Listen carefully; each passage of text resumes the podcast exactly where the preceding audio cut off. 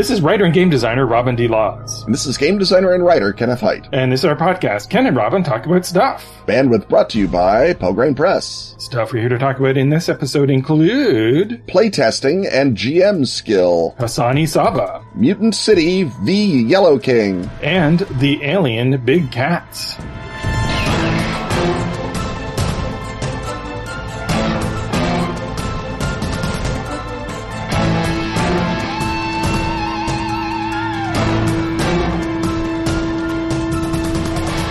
Ken, do you know anything about kitties? I might. But do you know about magical kitties? I know everything. Everything about Magical Kitties Save the Day, a new RPG for gamers of all ages. But you know, young ones in particular. A perfect intro to the hobby. You mean perfect? I do not.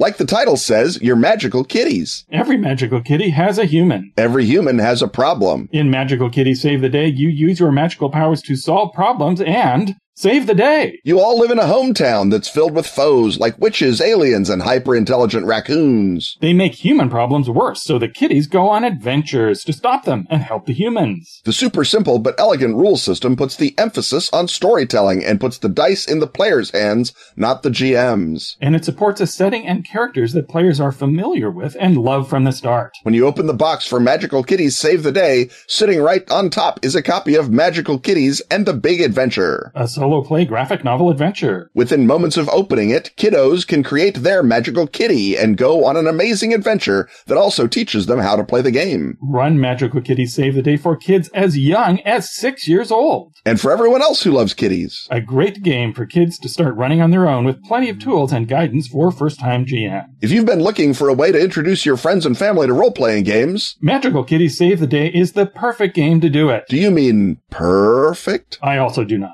Pick up your copy at atlas-games.com. You are cute. You are cunning. You are fierce. You are magical kitties and it's time to save the day.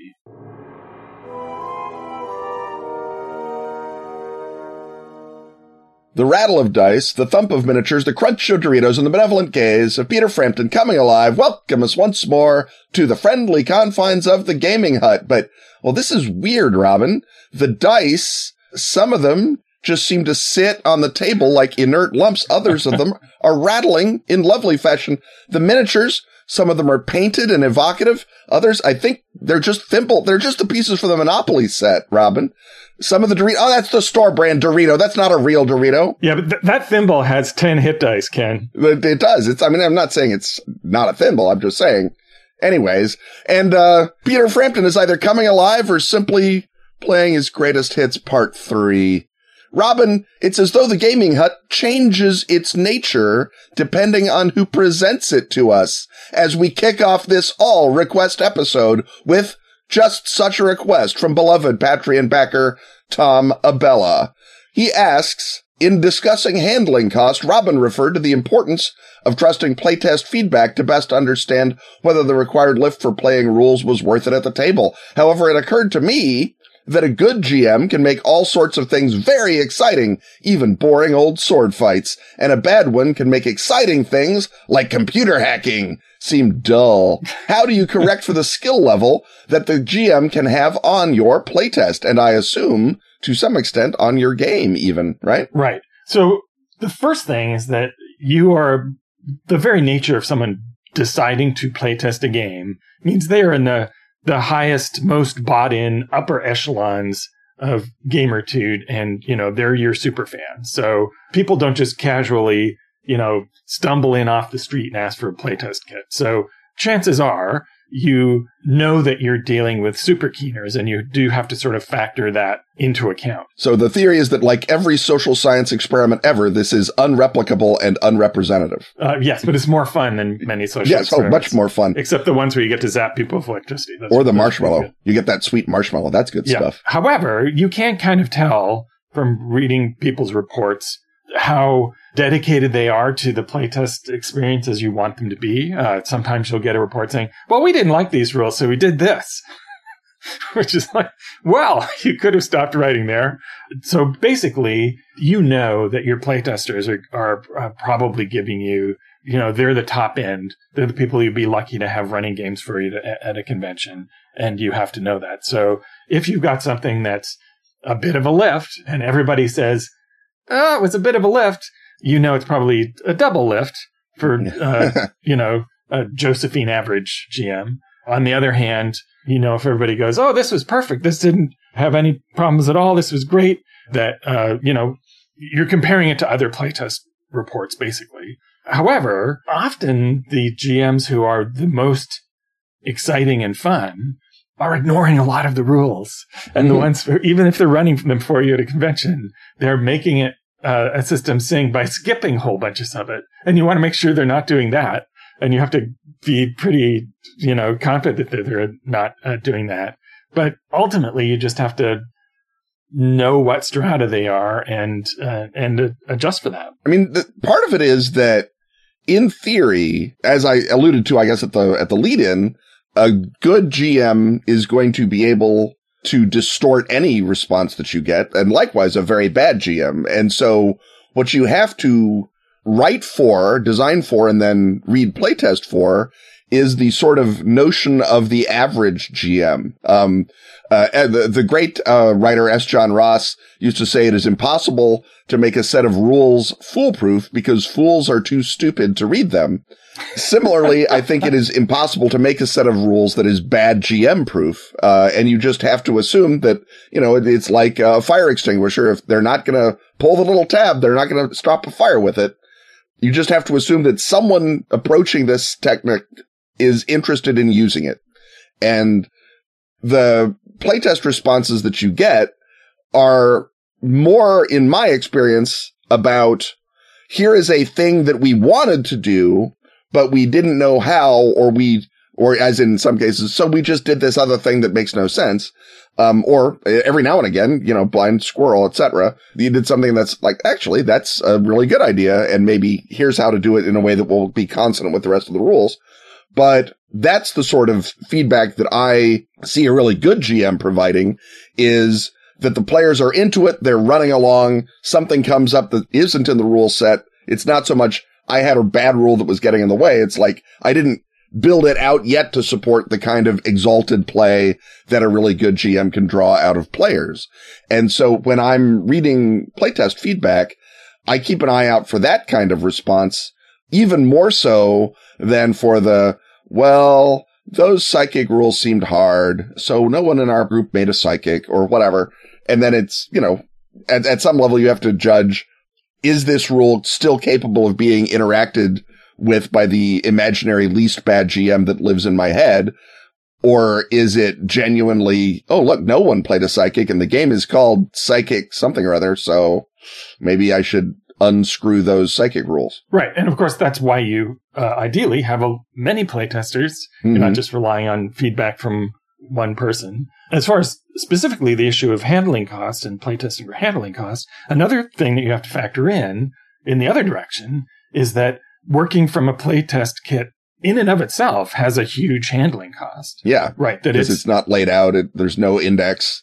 You can't paginate it. Sometimes you can't even search it. Yes. Uh, and so all of those things that in a way that playtesters are facing the most challenging handling cost version of your game that anyone will ever have to deal with. Mm-hmm. And so uh, once they, you know, it's easier to look up rules because there's a drawing of a sword near the weapons rules and uh, there's uh, as you suggest an index or um, often i will send things in with a table of contents because you can auto generate a table of contents pretty easily mm-hmm. but even so, or, or if there's components that people have to deal with and they don't, you don't have the components yet, and there's uh, inevitably going to be stuff missing from the manuscript. So um, the actual answer, I think, really is that the playtesters will always overestimate the handling cost of something in the long run once uh, you know people finally have the real game in their hand and you know possibly accessories and they've you know had time to prep and know what they're doing.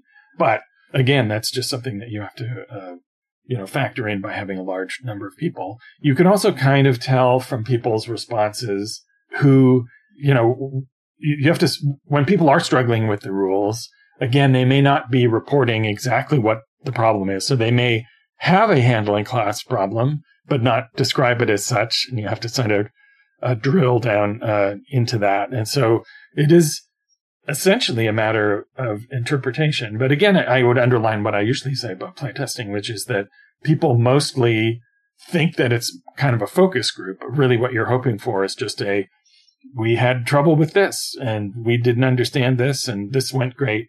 And again, it's about having a, a large number of people so that if everybody finds something cumbersome, it's cumbersome. And if uh, nobody complains, uh, somebody later will complain, but uh, your high level playtesters didn't. And I guess the other final thing is, you know, if you have a question in your mind, is this handling cost worth it? And you're still worried, find ways to simplify it, see what you can do. Or, uh, you know, because I think what you're really looking for is not the answer to the question, was this hard to handle, but rather how much fun did you have once you handled it? So again, to return to the shock and injury cards in the Yellow King, people did observe that it had a handling cost to it and how they dealt with that. But they were also very enthusiastic about it. And that's really what you're looking for is the other half of the equation, not how hard was it to use, because that will resolve itself later to some extent. But did you really enjoy it enough to justify how hard it was to use? Right. Yeah. I mean, in general, you want people to enjoy your game. Uh, I, I think. And looking for those instances of joy in the playtest is, I think, as important as looking for areas where the rules sort of fall apart or don't do what, I mean, that's important. You've got to shore those up. Absolutely. But you also need to reinforce the moments where, you know, two different playtest groups came back and said, man, we thought that those chase rules were a bomb, were the bomb. Those were great. Then second, look at those chase rules and see if there's a way to move them closer to core activity or to provide more emphasis on or support for them because you're also looking for the unexpected moments where players really engaged with the material. Um, the, the playtest of Bookhounds of London, I did not initially have a particularly sophisticated mechanic for building the bookshop.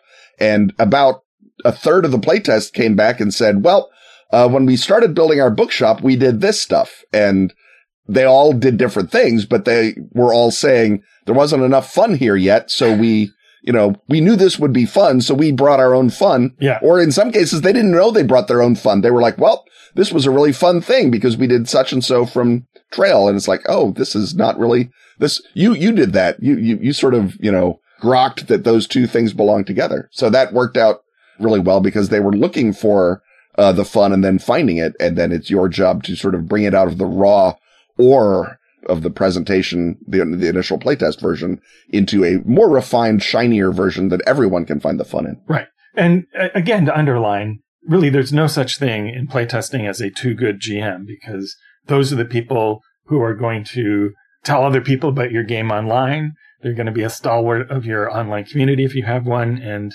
uh, if you're extra lucky, they're going to come to conventions and run games for you. So uh, there's that's the other aspect of playtesting is it's also an exercise in community building, and uh, and you really want you know uh, you you you cross your fingers and hope that every GM is too good is way better than the average GMs that play other average games unlike your own. And once someone has had the temerity to play a game unlike your own, then I suppose the best thing that we can do is offer them one of the fine gaming products available in our advertisements and then move to another hut.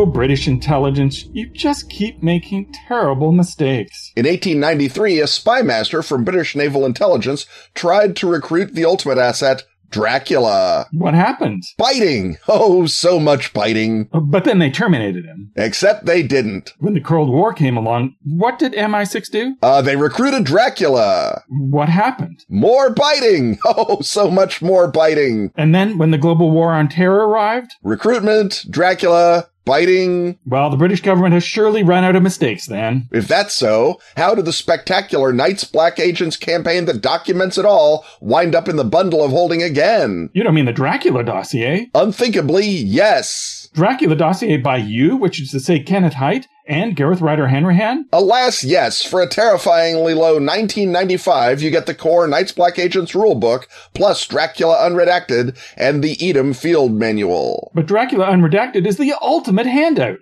Bram Stoker's Dracula with all the tradecraft secrets put back in. Not only that, but if you match the threshold price, the ever mysterious price that just keeps ticking up, you get the entire Dracula dossier line. The Dracula Dossier Director's Handbook and deck. The Edom Files. The Hawkins Papers. The Thrill of Dracula. The Van Helsing Letter. If you haven't got it, get it at the Bundle of Holding before Monday, November 2nd. And if you have got it, tell your friends to get it. At bundleofholding.com presents Drac Dossier 2020. So, so much biting.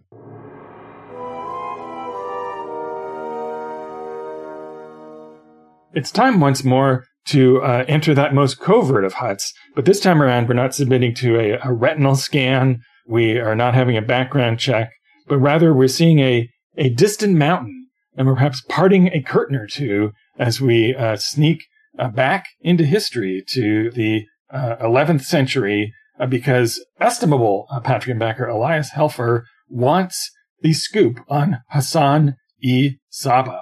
And uh, I think, uh, you know, as runners of espionage networks go, is there an earlier, more accomplished runner of an espionage network? I mean, I think that in terms of people, we have any of the details of their operations. I am not super familiar with the uh, history of, of ancient Chinese espionage. I assume that, you know, someone had it and someone wrote about it and whether or not that survives, um, I'm not sure. But in that great era where Sun Tzu is putting down the art of war, you know, easily a third of the art of war is the art of not getting into a war in the first place. So I assume espionage shows up. But in terms of specific spy masters, Hassan-i Sabbah may be the best earliest. We have names in some cases, but we don't have a lot of uh, operational details. And we don't even have a lot of operational details for Hassan-i Sabbah. Most of the things that were written about him were written 200 years after his time on this earth. So we are putting together the clues just like we would for real spy masters in the modern day. Well, then, uh, put those clues together and uh, let us uh, start the narrative. All right. Hassani Sabah is born in Qum in Persia. He is part of a Shia family and one assumes a fairly prominent one because he goes to school and studies theology and uh, simultaneously studies all of the arts and sciences. Everyone's very sure that he studied not just calligraphy and poetry, but also astronomy, algebra, you know, the, the higher uh, sciences and learning. So his family, one assumes, was probably fairly well off. They were Twelver Shia, and we are not necessarily going to get into the weeds on the various different kinds of Shia Islam. But at some point, Hassan converts from Twelver Shia, which means that you descend from the 12th Imam spiritually, to Ismaili Shia, the difference being, and this is the difference generally in most Shia movements, which specific Imam you split off from conventional Shia in uh, venerating. And so the Ismailis are named because of, they believe that Ismail uh, became the Imam in 765, despite technically having been dead for a decade which is, I think you begin to get to the notion of the degree to which Ismailism exalts a sort of hidden understanding of the world over and above a sort of uh, more conventional uh, Shia understanding of the world. And so this is, I think, where you begin very dimly from a distance to sense the kind of presence that Ismaili Shiism was in the Seljuk Sultanate because it believed on the one hand, in all of the kinds of education that Hassan had, science, math, learning, but on the other hand, believed that all of that was a tool to be used for a mystical or hidden end. And that made it very dangerous to the Seljuks, who being Turkish invaders and occupiers certainly did not want people starting to wonder what was behind, say, power structures. So they didn't like it. Also, there was a geopolitical rivalry against the Fatimid Caliphate, which was a rival caliphate. The Seljuks ran the Abbasid Caliphate, who, and the Abbasid Caliph sat there in Baghdad and did what they told him to. But in Cairo, they had a different caliphate, which was a Ismailite caliphate in Cairo run by, uh, the dynasty descended all the way back from Fatima, which is why, they, why they're called the Fatimids. So anyway, we have a, a Cold War sort of a situation. Every now and again, the Seljuks and the Fatimids will throw down in Syria, but by and large, they try to stay relatively neutral about stuff. But once you've got an, a young, urgent Ismaili missionary or uh, what we would call an agent of influence now, going around indoctrinating people in the hills, uh, that guy needs to be kicked out of your caliphate. So he was either banished to Malcontents Cairo. in the hills Yeah, have ended more regimes uh, than uh, you can shake a stick at. exactly. That's why you sta shake a stick attached to a sword blade at them if you can. Um, so anyway, he is either banished to Cairo by the Seljuks or summoned to Cairo by the Fatimids. Either way, he disappears from Iran in 1076 or from Persia as it was then in 1076. We don't quite know what he was doing, but the sort of traces that are left in the record imply that he went to uh, the Christian kingdom of Armenia for a while and started uh, burrowing in with enemies of the Seljuks that way. Came down through Syria, which was a sort of flashpoint between uh, the Fatimids and the Seljuks. Uh, was in Damascus at one point, which had sort of uh, a second city resentment of Baghdad. So he's basically looking for weak points of uh, the Seljuks, and then he gets to Cairo. He spends about three years in Cairo. If this were again the Cold War, we would know that a guy who went back to Moscow was getting indoctrinated and getting trained in all of the cool spy stuff that they had there. One assumes the same sort of thing is happening in uh, Cairo. The the Fatimids have established something called the House of Wisdom, which is a instructional place to learn both Ismaili science and also Ismaili mysticism. Alchemy has got a big uh, foothold in in Cairo at this time, so he's probably picking up all kinds of cool hints about poison, as well as being further instructed and rising rapidly through the ranks of the Ismaili. You, you can't quite call it a clergy, but it's a uh, order of experts both in the faith and in using the faith against the enemies of the faith. So he rises up through the ranks of this. He's sent back into Persia to undermine the Seljuks there. He is, you know, immediately declared a enemy of the, of the Sultanate by, uh, the vizier, Nizam al-Mulk, who sends a lot of soldiers to chase him around in the mountains. He basically gets chased farther and farther up into the mountains until he discovers, uh, the castle of Alamut in 1088. And he realizes this is a great castle. If I could run it, I could basically be invulnerable to these jerk Seljuks. So what he does is he sets about converting everyone in the valley around Alamut to Ismailism.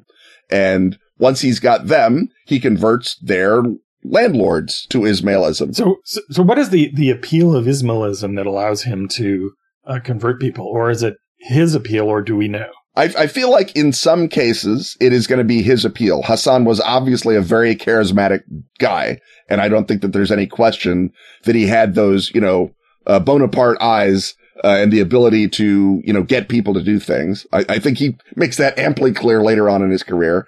Part of it is that in general, if you are offering both a practical application of knowledge to the world and a hidden or mystical reason that the world is the way that it is, that's an advantage. So he's offering a, a more exciting version of the boring belief that they already had. In some cases, they're hill folk who might have only had sort of a vague notion of Islam anyway. They know they're supposed to uh, reverence educated people, but he might have been the first person in some of these villages who had ever read the Quran. And he shows up and he knows the Quran and that itself is just amazing. And he just is saying, Oh, I'm converting you to Islam. And of course, it's Ismaili Shia, but he doesn't have to unconvert them from some other version. Or if he does, it's sort of a diffuse understanding of Islam. And maybe one guy in the village has made the Hajj, but by and large, these are mountain folk. They're not really tied up in the great theological disputes and whatnot going on in the cities. So when someone shows up from the big city, the biggest of cities, uh, Cairo, and is like, here's the wisdom from Cairo. It's, you know, you showed up on the American plains in 1870 and you said, this is what I brought back from New York or Chicago. You get an audience, right? Right. So he charismas and proselytizes his way to a castle. Exactly. And, uh, he eventually shows up at the castle, knocks on the door, walks in because the gatekeeper is an Ismaili and lets him in. He goes to the owner of the castle, The owner of the castle is, how did you get in? He says, God let me in. The owner of the castle says, uh, kill him to his head guard. And his head guard says, oh, I can't kill him. He's, he's a, a divine, uh, figure. He's a Qadi. That would make me a bad Muslim. I'm not killing him. So the lord of the castle is now very concerned. And, uh, Hassan says, look, I don't want there to be any unpleasantness. You tell me what you think is a fair price for your castle. And the lord names some price and he says, great you go down to, you know, the richest man in the valley and you tell him that I owe you this amount of money for this castle and he'll take care of it. And the Lord says, well, that's ridiculous. Sends a guy down. The guy says, oh, if Hassan needs it, great. Writes him a, not a check, but I assume writes him a draft on his giant pile of gold, sends it back up. And the Lord says, all right, I know what I'm beating turns over the keys and walks out with his bag of gold and is never heard from again in history. That took him two years to subvert Alamut that way. But once he, uh, did that, he basically made that his home base. He established a big library of all of the texts that he needed, both theological and scientific, and began to attract students to learn from him on his castle. And these students he then indoctrinated in the same way that he had been indoctrinated in Cairo, uh, to become a order of faithful, uh, known as Fedayeen, which is what faithful just is. And these, uh, people are so devoted to Hassan and to Ismaili uh, Shiism that they will famously risk death for it. They will walk into death for it because they know that Hassan has laid it out. This is what the faith demands. You know, if you don't want to do it, don't bother, but there's another guy who's going to take your place. So he's able to build his own, not just cell, but his own network at this point of Fedayeen. And they are known as the Asasiyun, which means the men of principle. Asas means principle in Arabic. Uh, they are the Asasayun. And, uh, when word gets out, people are saying, you live in a castle in the mountains. You're not Asasayun. You're Hashishi meaning you're the sort of uh, rubes who come down out of the mountains stoned on hashish and uh, you don't account for anything. So this is where the first connection of hashish with Hassan's operation comes is from his Islamic enemies saying you're, you're, you're not actually men of principle. You're just goofballs from the hills. We don't care about you. Eventually this becomes the myth uh, that was encouraged both by fanboys of uh, of Hassan in the 1960s and by enemies of Hassan's organization in the 1300s. And it was the the myth was that he uh, got people so stoned on hashish that they thought that they'd seen paradise. And so when he said, "If you want to get back to paradise, you have to go die at my command," and they'd say, "Righto, chief," and and go do that. It is a really beguiling myth. So it's easy to see why that would have caught on. It's a really strong, good myth, and you uh, get why people love it. but uh, like many things that Marco Polo said, it turns out not to be true.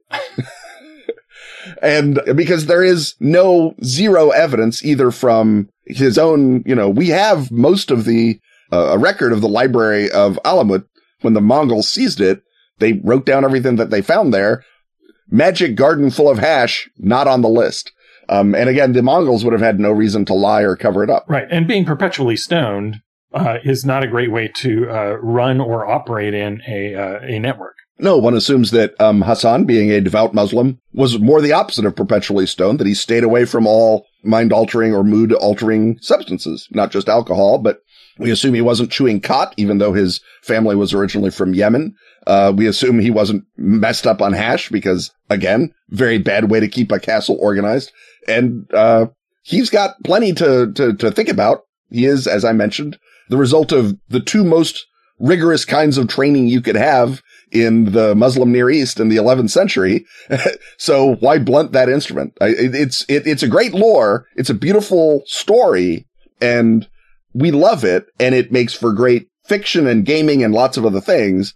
But Hassan, no, he doesn't need drugs to get people to do what he says. He just has Hassan. Yes, he he was the drug that right, other people yeah. were on. And he has this, one assumes, specific methodology of training. And one of the things that he's training them in, in Alamut is, uh, the arts of basically stealthy combat. How do you kill a guy with a dagger in a hurry without them knowing, you know, how do you fight? And it's, It's not quite ninjas. I don't think that there's super tech, you know, smoke bombs or whatever, although given that he knew alchemy, who can say? But basically, no, it's just here's how you blend in. Here's how you keep your eyes open and get information. How do you send it back to Alamut or to another assassin compound because they begin to spread out over the mountainous uh, East. And um, here is how you stab a guy and make sure that he's dead. And getaways are really between you and Allah. you've you've done your job when you killed the guy. That that problem is solved. And so he sends the Assasayun, the assassins, out, and because they don't have notions of social position in their heads anymore, because they know that they've uh, got the truest possible calling. They don't mind pretending to be servants. They don't mind joining other people's armies and working their way up because to them, they've already sworn allegiance to the true thing, which is Hassan. And his guys begin to move out and uh, infiltrate courts. And of course, the first target of his assassinations is his old uh, foe, the Seljuk vizier Nizam al-Mulk, who gets it in 1092. Three guys show up at a banquet that he's at they're just uh, hanging around. One assumes they're part of the entertainment or maybe serving drinks. And then they all pull knives. Pop, pop, pop, stabbity, stab, stab, stab. Nizam goes down. And that's the beginning. That's how he announces to the universe, new game in town. Uh, this is the first of 50 assassinations, uh, that we know about that he conducted in his lifetime. He also began to train, as I mentioned, sort of franchisees who could take the operation and move it into Syria or elsewhere into other mountains in uh, Persia. And uh, back in Cairo, there is a coup against the uh, the new caliph, who's a guy named Nizar, and uh, Hassan was buddies with Nizar back when he was in Cairo. So Nizar uh, sends his son out to Alamut, and so now not only do you have the incredibly prestigious and cool Hassan, you've got the legitimate caliph of uh, the faithful is living up in Alamut, a little little kid with Hassan, of course, as his uh, regent. So suddenly, the entire organization the Fatimids in Cairo had built up is basically beheaded and switched over to Hassan. So one assumes recruitment goes through the roof with that, and he does indeed be you know speed up the pace of assassinations. Uh, he assassinates among other very famous people uh, or very powerful people. They're not very famous now, except as a guy who got assassinated by Hassan. But like the emir of Homs in Syria, the uh, Qadis, the religious judges of both Isfahan and Nishapur in Persia, which assume one assumes blunts uh, military campaigns against his castle. The uh, Turkish uh, military governor of Mosul, a guy who fought against the assassins in Syria. He forced them to surrender a castle, was all braggy about it, and then he gets stabbed. Um, and then finally, the Fatimid vizier who had uh, mounted the coup against Nizar gets his in 1121 when he leaves Cairo and comes up uh, to Aleppo in Syria, foolishly very, very close to an assassin base. So Hassan dies in 1124. He has already trained a successor who runs Alamut. He's got another successor who is running things in uh, the uh, anti-Lebanon mountains in Syria. Uh, that's probably or one of the places where uh, the Druzes in Lebanon, being Ismailis, they get uh, uh, sheltered by uh, this guy. And one of those successors is the guy who is actually called the Old Man of the Mountain by a, a Christian chronicler named William of Tyre, who, again, notably, does not repeat the Magic Garden hashish story because William of Tyre, A, is a good historian, and B, has lived in Syria long enough to basically know what's the what about the assassins. And what he says is, they really, really, really believe in this guy. They think that he is uh, the direct word of God. And so, of course, they die for him. You jerk crusaders are supposed to be dying for God all the time. Why is it surprising to you that our enemies also have guys like that? And, uh, it's William of Tyre, you know, gives you the straight skinny on the assassins. But of course, since it isn't cool and full of perfumed gardens and whatnot, it, uh, doesn't make the headlines, but he does come up with the cool name Old Man of the Mountain, which was probably never said about Hassan, but was absolutely said about at least two of his successors. So we can, if you'd like, back uh, project it because he was an old man. He did live on a mountain. I think that's fair. And so, what sort of uh, length of uh, what what effect did he wind up having, and what uh, kind of uh, how long did his power base last, if it lasted? I mean, his power base uh, lasted until, as I alluded, the Mongols took it out in about 1290, and they they they making it till the Mongols show up is a pretty good run. it, it is a good run. Uh, the Mongols were from out of town. They didn't care if you were Muslim. Some of them were Muslim. Some of them weren't. What they cared about is, are you paying taxes and did you surrender your mountain to us? Uh, when they show up, they don't have a bunch of assassins in their camp. Also, they're the Mongols. A little thing like losing a couple of generals is not going to dissuade them. And they basically just siege out his mountain and destroy it. And as I mentioned, inventory all the stuff that they take down off of Alamut. So it's during that basically century and a half, uh, between 1092 and the, and the Mongols that they make their big influence and their biggest influence is not to advance necessarily the cause of Cairo, which again they gave up on after the coup, or even advance the cause of the assassins owning cool castles. It was the cause of screwing over their enemies. it was a lot of last tags. And the result you can either say was nothing. It was just a bunch of people died early, or you can say the result was to add to the chaos of the Muslim states in the uh, 12th century at a time when they maybe needed to be focusing on the fact that a bunch of crusaders had shown up and were knocking them all over the field uh, in the first crusade. And uh, so there is all kinds of romantic stories about the assassins, you know, going after Richard the Lionhearted. That probably didn't ever happen. But we do know that the assassins went after some of the guys that Richard the Lionhearted was fighting, though again, probably not after Saladin. Saladin being a mountain guy, probably knew better than to let rando mountain guys into his, uh, into his entourage. Uh, but, uh, but they were certainly there to mess up the governance of any city that, uh, tried to be anti-assassin or mean in general to the Ismaili Shia. Right. Because it's easier to kill someone who's running something than to run something. Well, much easier. And that is why, by and large, their little area of influence is only just that little mountain valley, either that little stretch between Alamut and two or three other castles in northern Iran, or just a little tiny dot in southern Syria, eastern Lebanon, uh, where the assassins were able to sort of replicate that, uh, system and then have the same sort of outsized effect, uh, locally. I think they did eventually kill one or two Christian, uh, warlords, uh, in the area, but by and large, they were less concerned with complete infidels and more concerned with, you know, purifying the faith, uh, one dead uh, Seljuk at a time. Right. So if you really want to dive in and do a historically accurate game about uh, Hassan-i Sabbah, that means doing your homework on all of the different factions within uh, the Islamic power structure in that at that time, rather than Mhm. having a uh, Europe versus uh, Middle East conflict. Yeah, because again, one of the images that that, you know, misleads you is to thinking that either Europe was unified or the Middle East was unified. Neither were true. Plenty of infighting amongst the Crusaders, plenty of infighting amongst their enemies.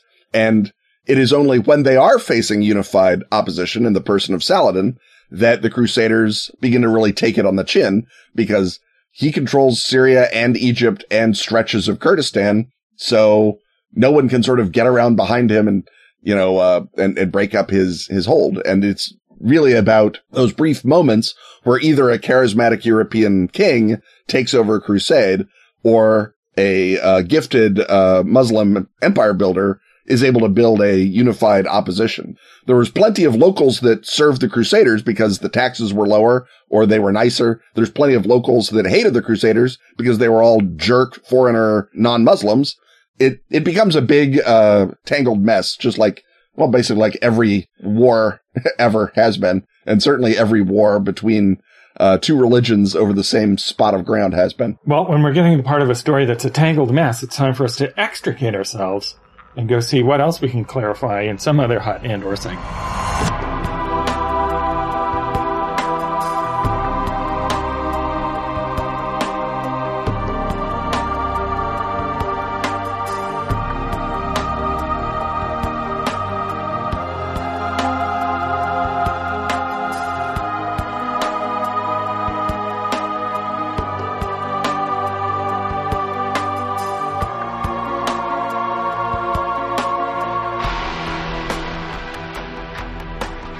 The best of Ask the Geln is now available at DriveThruRPG. All issues of Fenix magazine since 2013. That's spelled F E N I X, can now be grabbed in special English editions. containing stellar gaming material from our own Ken Hite And such other recurring stalwarts as Graham Davis. and Pete Nash. Also find Dice, the gorgeous photo book celebrating that classic gaming accessory. And Freeway Warrior, the series of post apocalyptic choose your adventures by Joe Dever. And if you speak Swedish, not English, That's Swedish, not English. you can delight in every original issue of Fenix. And the new Sagebrush and Six Guns role playing game, Western. How do you say slap leather varmint in Swedish? Uh, oddly, Google Translate refuses to help on that. That's the best of Åskfågeln on drive through. Keep the yellow sign out of our Quade diagram by joining such beloved Patreon backers as Tom Abella, Bill Serwin, Drew Clowry, Ben Brigoff,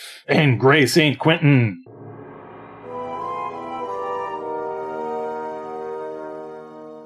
It's time once again to ask Ken and Robin. So let's ask Ken and Robin.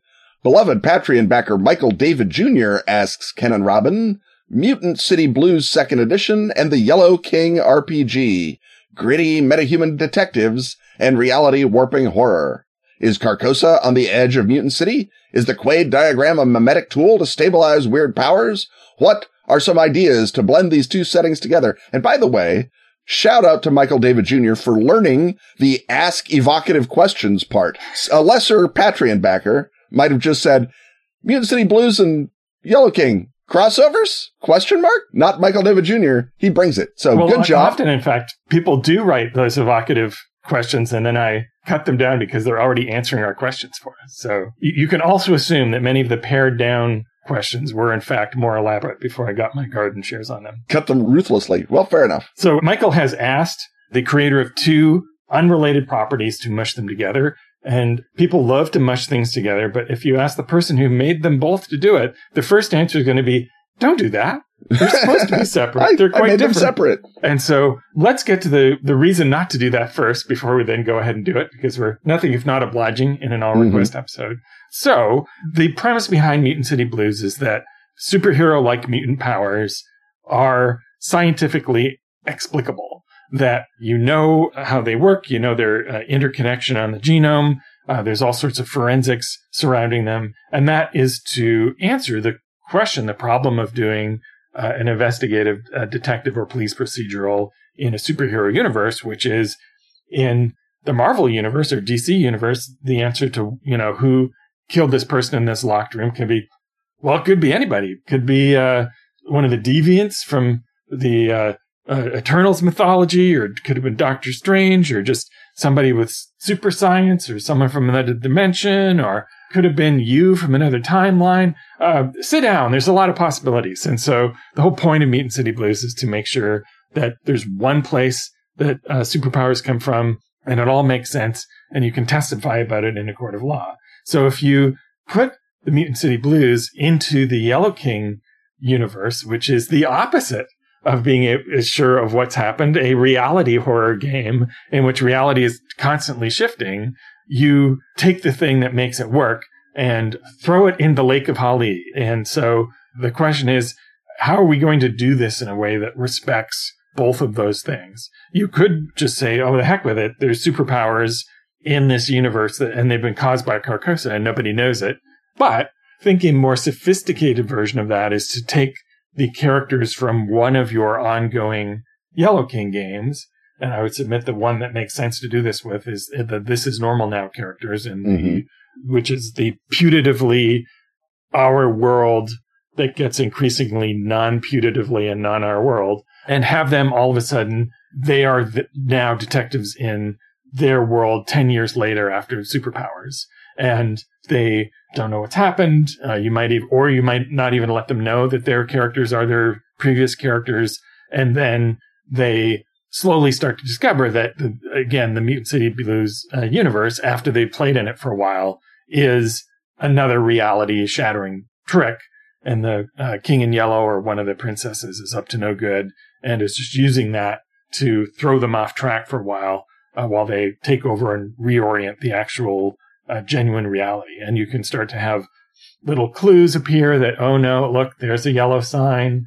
And oh wait a minute here's here's a comic book that has our adventures in it but there this is what's happening next week and our what's going on here and and begin to sort of meld it back and fold it back uh, into uh, Yellow King so that this is a an example of making a feature of the thing that doesn't really work about trying to do this. Yeah, is that you're exalting the irrationality, which depends on you having played enough for the players to depend on the rationality working. And so that when you take that away from them, it becomes, oh, wow, this is creepy as opposed to, well, this game never worked. And I think that leaning into the sort of reality horror qualities of a standard superhero multiverse is another good way to do it. As you mentioned, finding a comic book with your characters in it, that sort of thing. The, I mean, there's many, many examples throughout the DC uh, universe of various forces from outside the co- the comic continuity trying to destroy all of it, all going all the way back to the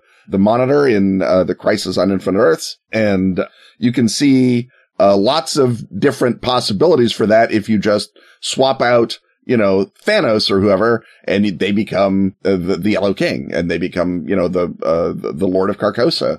Right. And didn't DC recently rescind an entire ill-considered relaunch as basically being a reality uh, yep, slip? Yep. Uh, and then they they turned to Grant Morrison, who had been in charge of the previous relaunch, and said, "Get us out of this."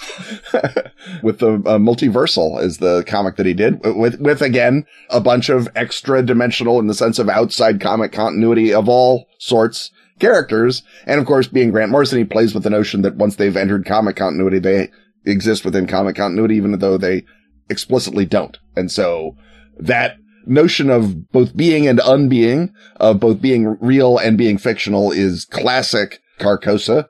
And I feel like there is the, uh, the seam that joins Mutant City Blues and Yellow King. And I guess you can present it as that sort of, of a takeoff within the superhero universe. And then you talked about having your Yellow King characters suddenly encountering a superhuman universe.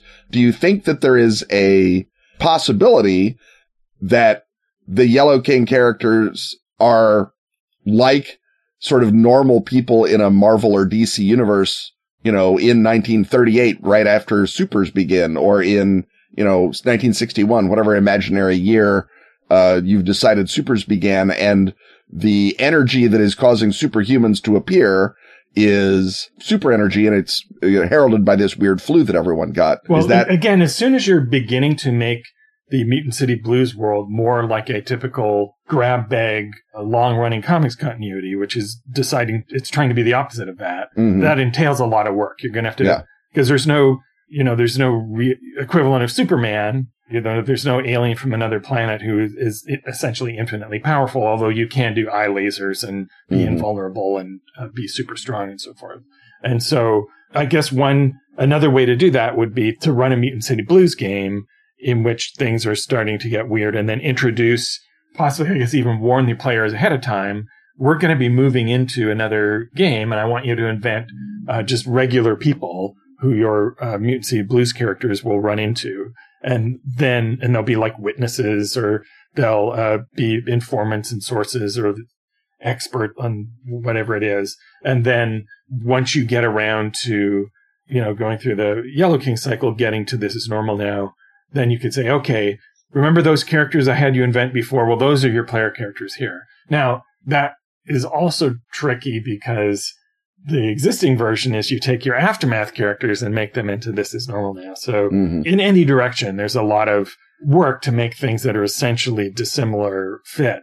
Uh, another thing you could do, and I think I might be inclined to do, is to just pull a little fakeroo and run Mutant City Blues later and then have a bunch of callbacks to the Yellow King, but the reality incursion never occurs. So you, you know, you encounter a criminal mastermind called Mr. Wilde, who, uh, you know, has this weird cat and, uh, people start spreading the yellow sign cult. But really, in the Mutant City Blues world, you're expecting it to go all weird, but it doesn't. It just it's remains. just the Joker or something. Yes, exactly. Yeah. It's, uh, and so you're threatening your players with a return to what they've already been through, but instead you're just, you know, throwing in little Easter eggs and hints and winks and, uh, shoulder bumps and, uh, it, what is more comics y or uh, genre fanny than that sort of fan service? And the, uh, I guess the, the last sort of version of this is you present the Carcosan incursion into the This Is Normal Now normal game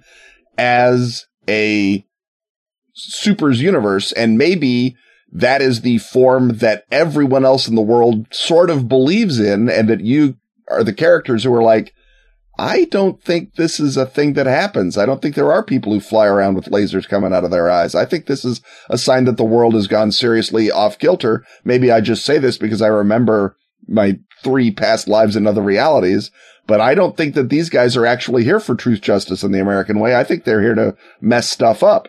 And so you have sort of Yellow King meets the boys where your characters are trying to figure out how do we harness enough of this Carcosan magic or technology or lore to drive these things back through the uh, the rift in space time that they came out of, and Right. how do we undo this guy who flies around with his pallid mask, uh, shooting people with yellow lasers out of his eyes? Exactly. That the, uh, you know, as soon as your player starts, to, well, I wish this was more of a regular pulpy comic book version of superheroes, than the, those superheroes show up. And as you point out, they're awful. Yeah. And then you discover the reason they're awful is that they're uh, from Carcosa and you're shaking your fist and no, my previous identities would have known what to do about this, but I don't know what's going on. So we've come with up with about three uh, different ways, I think, to approach uh, melding these uh, things that I still don't recommend that you meld.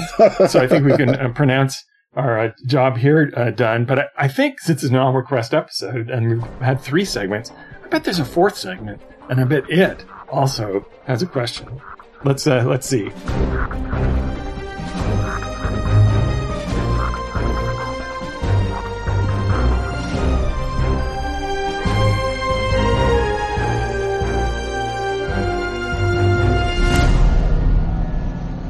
Delta Green Black Sites collects terrifying Delta Green operations previously published only in PDF or in standalone paperback modules. They lock bystanders and agents alike in unlit rooms with the cosmic terrors of the unnatural. By masters of top secret mythos horror Dennis Detwiller, Adam Scott Glancy, Shane Ivey, and Caleb Stokes. In PX Poker Night, discontented Air Force members listen to the night sky and hear secrets not meant for human ears. In Kali Ghati, a Delta Green operative goes missing from a combat base in the Afghanistan War. The Last Equation, a gifted university student guns down a family of total strangers, leaving behind a string of numbers that fills Delta Green's researchers with dread. Lover in the Ice, a bitter Midwestern winter shuts down a city and awakens a threat that is all too ready to spread. Sweetness, vandalism of a family home twigs Delta Green to mythos danger. Hourglass, a woman vanishes screaming in front of dozens of witnesses in a small Oregon town. Ex Oblivione, crazed words scrawled at a crime scene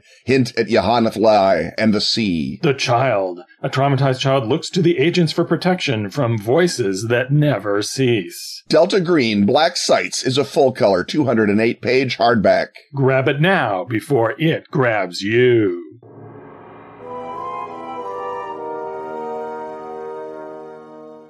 It's time once more to enter that most ill-defined of huts, the huts that sits on the border between the unexplained and the paranormal, and just plain weird. We can't quite be sure what it is. Oh, but there's the alien, uh, the two aliens, the gray alien, the Nordic alien, sitting in the corner drinking kombucha. But I don't know. We're looking out the window, and s- somebody seems to be missing. And wait a minute, it's right behind us. It's the alien big cat, Ken. Because estimable Patreon backer Ross Ireland asked, "What's the deal with the alien big cat that yowls outside the Eliptony hut? What's that in reference to?" And the and the answer is that it's the most quotidian thing that can possibly go in an Eliptony hut, which is that there are often sightings of large cats being, you know, your lions, your tigers, your jaguars, your, your cougars in places where they ought not to be. And that's about it. Yep. If you let the English make up your eliptony, you're going to get something like, I thought I saw a puma. It's why you have to let the Scots come up with things like, aye, there's a plesiosaur in the loch. And now you're talking. yes. Although the Scots occasionally see out of place pumas as well. Well, sure they do. They're, they're, they're nothing if not hospitable. They're a good Right. people. And if, you know, the, the, the Sassenachs across the border are all seeing pumas, what's And, not to and some of them drink a lot of buckfast. Yes, I was going to say also, if you're wandering on the hills, uh, stuffed to the gills on scotch whiskey, maybe you do see pumas. I'm not the expert. So but- your, you know, your marquee uh, alien big cats, your ABCs, Mhm, as they are called in Fortean lore. If, if you're really a superstar, you get a name. mhm. So uh, the Beast of Bodmin Moor was sighted around uh, Cornwall in 1978. Uh, there's the Fiskerton Phantom, who uh, hung around Lincolnshire in uh, 97. Although that one is uh, so part of what makes this eliptonic is that it does get into some of the issues around actual cryptozoology. Because of course, if you discover a puma and he's just somewhere unexpected, it's not like finding Bigfoot. It's no, it- it's puma. like you just have discovered a zoo with uh, poor security. Really, Right. But it does suggest certain things about the way that people cite things, the way that they are inspired to cite things by the idea that something might be there, and the unreliable nature of uh, eyewitness encounters. So, for example, the Fiskerton Phantom, which, you know, sounds like a predator with a really good PR agent, was just spotted by four girls, and they weren't even sure if it was a bear or a cat. They were just sure that it was munching on a pheasant Mhm. and they got scared and they ran away. Well, it doesn't take much more mythifying to go, well, it was part bear, part cat. It was the two things. It was a weirdo. And so you, the deadly bear cat. yeah. So you could go online and see pictures of the Fiskerton Phantom where it's some kind of weird, you know, Muppet creature, but probably a lot of cases there are large dogs being misidentified. Yeah, I mean, in some cases, also, uh, one hesitates to say this about British sheep herders, but I'm sure that British insurance companies have the same "we're not paying out" policies as Western cow insurance companies do, and so you have to come up with something that is not a normal risk to get your uh, sheep insurance money. The same way that you say, "Oh no, that cow didn't die of a disease." It was killed by aliens and give me my insurance money. And if you plot cattle mutilations against various insurance uh, law regime, you find a very interesting uh, connection. Maybe that happens because there, of course, there are many reports that, ah, the beast of Exmoor done killed 300 of my sheep. And I was not sloppy and got them all dead of hoof and mouth disease. That was a different guy. Um, so you've got that going on. You've got the fact that there are indeed large cats. Some of them escape from zoos. Uh, the theory is that it became illegal in the late 60s to own big cats uh, as a private citizen in the UK. And so they let them all go rather than get arrested. And so that's why the first spate of late 60s, early 70s sightings of big cats happened. Uh, that doesn't necessarily explain all the ones this century because big cats don't live that long, but whatever. Um, there is a really good theory that someone came up with, which is that uh, because we were predated upon by lions back in the savannas in caveman times and before, that we are genetically programmed to see lions. And if we see a few extra accidental lions, that's just the system working. Yeah. and Running away from a bush is better than being eaten by a lion. Right. And then that there are people who are just not very good at judging sizes. So one famous sighting of the St. Osyth lion, they took a picture and someone said, Oh, that's just my boy Tibbles. Uh, because they owned a Maine Coon. They owned a ridiculously large regular cat. And it, if you've ever seen a, a Maine Coon, some of them are larger than some English people. So I get it. there is, um, also, of course, the, uh, mythological big cats, mostly coming out of, uh, Welsh and other Celtic lore. There's the King of the Cats in Ireland, not the one that from the cool folktale, but the one that Saint Irulan has to, has to kill. There's, uh, the, clawing cat of Welsh lore in the Black Book of Carmarthen. And then, uh, you have various folkloric lions. And of course, lions were in England down into the Middle Ages. Uh, they were basically killed off by the great, the, the little ice age, but they were, there were lions roaming around in, in England in the 13th century. So, you know, we've got legendary lions that show up on the pub. Once more, we come back to our theory that someone has enjoyed too much at the pub, walked out, they were thinking about lions. Sure enough, they see a mysterious looking hedge or someone's escaped Maine Coon and there you go. You, you got a lion. Right. Uh, there's also every now and again, there is legitimately a big cat that shows up and has no reason. One of the first cases is in 1903. Someone shot a Canadian lynx in Devonshire and how a Canadian lynx got to Devonshire. He was looking for the cream. Who can say, right? He's already, you would think he could be in Canada and, and have a good time, but in uh, that being in 1903, maybe that is an eccentric Devonshire lord who keeps a wild menagerie of Canadian animals. And so, you know, who can say, but there are cases where you do see legitimate weird big cats that show up for no reason. And a lot of those, I assume, are either um, illegal circus animals or just some sort of, you know, situation where there was a breeding population let loose in the, in the Lake District or somewhere in the 1850s by some crazy aristocrat. And yeah, there's a couple of horrible inbred specimens that show up now. Right. And so the idea that, that there would be a sustainable breeding population of an apex predator that nonetheless goes mostly unobserved is, I think, what cryptozoologists like about the alien big cat, because if there can be, you know, a hundred year population of uh, jaguars in Devonshire, then maybe Bigfoot can still exist, or maybe these other things that you, you know, argue could exist. So that's why, partly why this is roped into Forteana. And it's not just England. There's alien big cats in Australia. So there were pumas in Perth, allegedly. There was a Tantanoola tiger. And uh, they've also invaded Scandinavia. So there have been sightings in Denmark and Sweden and in uh, the Netherlands. In the UK in 1995, the Agriculture Ministry uh, took this seriously enough that they said, okay, we're going to do a study. And of course, as government agencies always uh, are, they were uh, signed to be fun ruiners. So they came back and said, nope, there's no way alien big cats can possibly exist or survive. It's not a thing. And then two years later, a bunch of farm animals get bitten. There's uh, what seem to be uh, jaguar droppings, and there's a photo of a purportedly pregnant puma or jaguar, I guess in this case. So if we were to find out tomorrow, right, if if there was to be a jaguar, you know, actually captured in Cornwall, it would be on the news for one day, and you go, oh, jaguar yeah. captured in Cornwall. It wouldn't even be a big deal. No, it's not positing anything that particularly extraordinary, except that it again, and and of course, misreporting. Uh, deliberately making up stories in, yes. in old timey newspapers is another part of this, and making a flap out of nothing, so that if one person sees a jaguar shaped bush and reports it, or a thing that might be a bear and might be a cougar eating a pheasant, and then you give it a name and put it in the paper, well, other people are going to see it, and that, of course, echoes a lot of other sort of paranormal wave phenomenon. Yeah. I mean, the thing about the big cats that makes them fun is, I think, exactly that quotidian nature that they are in many ways ghosts, right?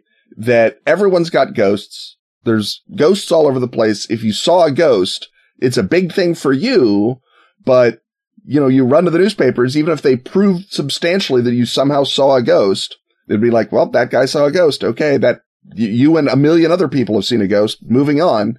The big cat has that same quality, but in the sort of cryptid space, not in the supernatural space. And I think people who are more comfortable with their uncertainty being quote unquote rational, and this is obviously ridiculous, are happy with big cats and it makes them feel good in a way that the plethora of ghost sightings does not. But I think that it basically is the same sort of low level weirdness that just exists in the world. And, you know, in America, we have to settle for seeing big cats that probably are big cats, but that some uh, uptight scientist claims were driven out of the area in the 1850s. Like in Illinois, we've got uh, panthers that are sighted in the Shawnee Forest, to the south of here. And everyone's like, yeah, there's panthers. And some smartass from the university says, oh, there aren't any panthers. They were uh, driven extinct in the 1860s. Up, up, up, uh, land use. And, you know, are there panthers? It's just a way to make fun of the guy at the university. It's a very right. low level. Yeah. And, and occasionally a mountain lion shows up somewhere weird. Like, you know, yep. they're very, very rare, possibly extinct in parts of Canada. And uh, sometimes one shows up, not yeah. just extinct. And again, not a big headline story. So the, the fun thing about this is that it is quotidian, although it has, you know, it informs other eliptonic stories.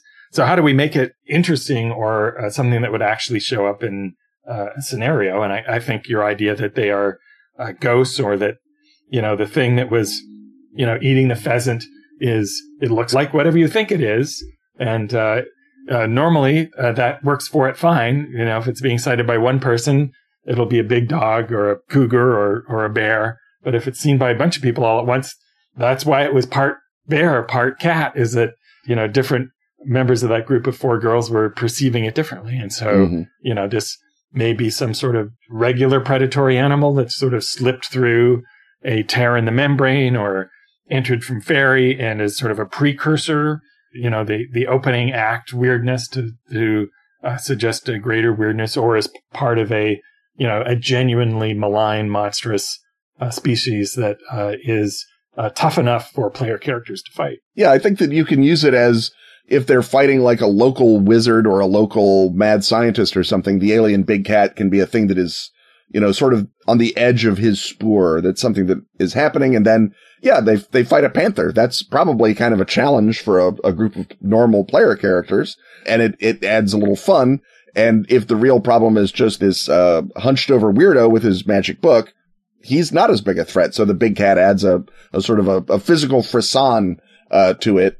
Um, the other thing is that you can use big cats as, uh, sort of the way you lead into something else. You know, that there was a, a UFO landing. And so sightings of big cats kicked up because our, our panic brain that sees big cats where there aren't any is kicked up. And it's because there was that UFO landing that, that panicked us. Uh, on an infrasonic level or something. Um, you could also have like in 1988, apparently the, the Royal Marines went chasing the Beast of Exmoor. So you could have a survivor of that hunt who saw something for real and is sort of the inciting incident into your modern day search. And then you can have big cats, magical, folkloric, and regularly scary pumas uh, and panthers uh, show up as sort of the leitmotif of the campaign, even if the real big bad is, you know, Carcosa or Nyarlathotep or something. Right. And everyone at this point is, is going, why aren't they going to say it? So I'm going to say it. Another reason why the big cat might be around sometimes and then not other times and be in urban areas, of course, is the werepuma, right? This could be the lycanthropic form of uh, someone who's normally, uh, you know, human and works at an off license. Right. Yes. Uh, Elliott O'Donnell would have known to blame uh, the West Africans in London on any alien big cat sightings and said, that's what happens when you let the leopard society in. And uh, one hopes that you can do uh, were leopards without making it a race thing.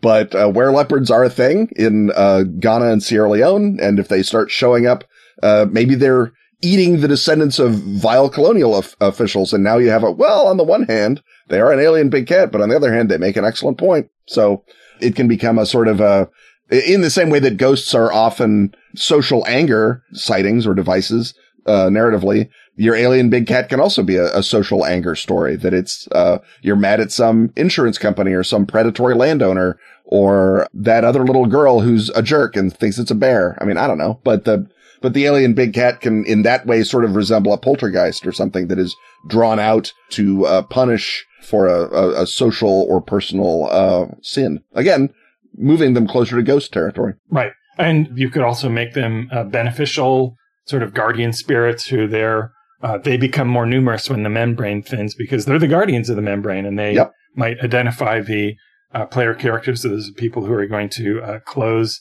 uh, the portal that the demons are getting through. And if you just follow that jaguar uh, up the hill, you will find the uh, pulsing hole in reality that the actual monsters are spilling out of. Right. They're just there to, to hunt down and eat the boggarts. And if you kill all the alien big cats, the boggart population blows up. Well, uh, once we've once again returned to that perennial topic of uh, boggart population inflation, I think it's time for us to uh, escape uh, this particular episode, but we'll parachute back into another one a mere week from today. Stuff having once again been talked about, it's time to thank our sponsors. Atlas Games. Pelgrane Press. Åskfågeln. Arc Dream. Dark Tower. And Pro Fantasy Software. Music, as always, is by James Semple. Audio editing by Rob Borges. Get your priority question asking access by supporting our Patreon at patreon.com backslash Ken and Robin. Keep alien big cats from fatally mauling this podcast by chipping in alongside such sleek backers as Jay Moore, Jeff F., Jeffrey Cars, Jean Francois Parody, and Matthew Preston. Wear the show or drink it from a mug with Ken and Robin merch at teepublic.com slash user slash Ken Robin. Put on your best faces with our latest design. Ready for my close up, Mr. Pickman. On Twitter, he's at Kenneth Hite. And he's at Robin D. Laws. See you next time, and once again, we will talk about stuff.